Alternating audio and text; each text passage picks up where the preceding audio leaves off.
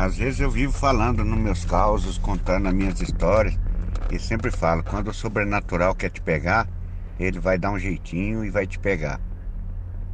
Mas nessa viagem, eu que tinha pegado essa carreta no concerto, onde ela tinha feito uma manutenção, eu fui lá, carreguei na volta.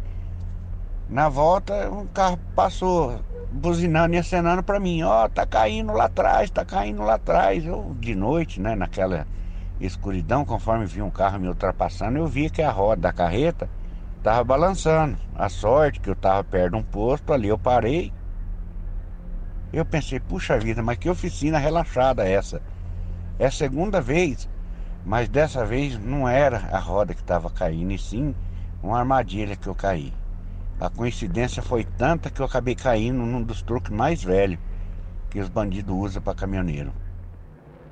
Quando eu cheguei de frente com o caminhão, parou um carro. Parou um carro com dois bandidos, com um revólver na mão. Um revólver grande, brilhante, eu não entendo muito de arma, mas imagino que devia ser uma arma poderosa. E me rendeu. Eu desci, fiquei ali, o bandido com o revólver ali, apontado para mim. Eu com aquele medo, apavorado, e eu falei pro bandido ainda, falou, ó meu amigo, se você for me matar, atira logo na cabeça que é pra, pra eu não ficar sofrendo aqui, né?